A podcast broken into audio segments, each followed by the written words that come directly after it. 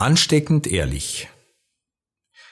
Ich habe deinen aufrichtigen Glauben vor Augen, den Glauben, der zuerst deine Großmutter Louise und deine Mutter Anike erfüllte und der nun auch, da bin ich ganz sicher, dein Leben bestimmt.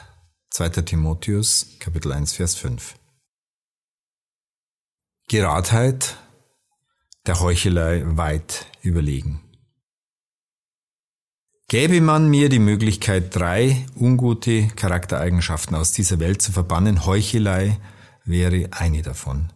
Wie viel Herzeleid, wie viele gut gemeinte Investitionen an Zeit und Lebensenergie könnten eingespart werden, um sie Menschen zu schenken, die es ehrlich meinen. Immer, wenn Heuchelei die Beziehung zwischen Menschen unterwandert, wird diese im Kern zersetzt. Sobald hinter einem vermeintlich großherzigen Engagement ein eigennütziges Motiv steckt, verliert es den Wert und bringt Probleme und Unfrieden hervor.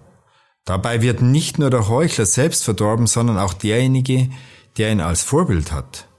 Umgekehrt kann auch ein ungeheucheltes Wesen ansteckend wirken. In unserem Text durchzog eine wohltuende Ehrlichkeit Generationen der genannten Familie. Nach der Großmutter und der Mutter hatte nun auch der Sohn die Ehrlichkeit als Lebensmotto erwählt. Welch ein tiefer Frieden und Segen wohl auf dieser Familie lag.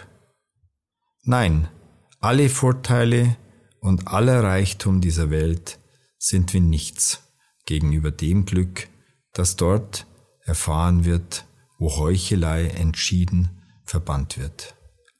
Du und ich, wir haben auch die Möglichkeit, diesen Geist der Ehrlichkeit in unsere Familie und unser Umfeld zu tragen. Zum Nachdenken.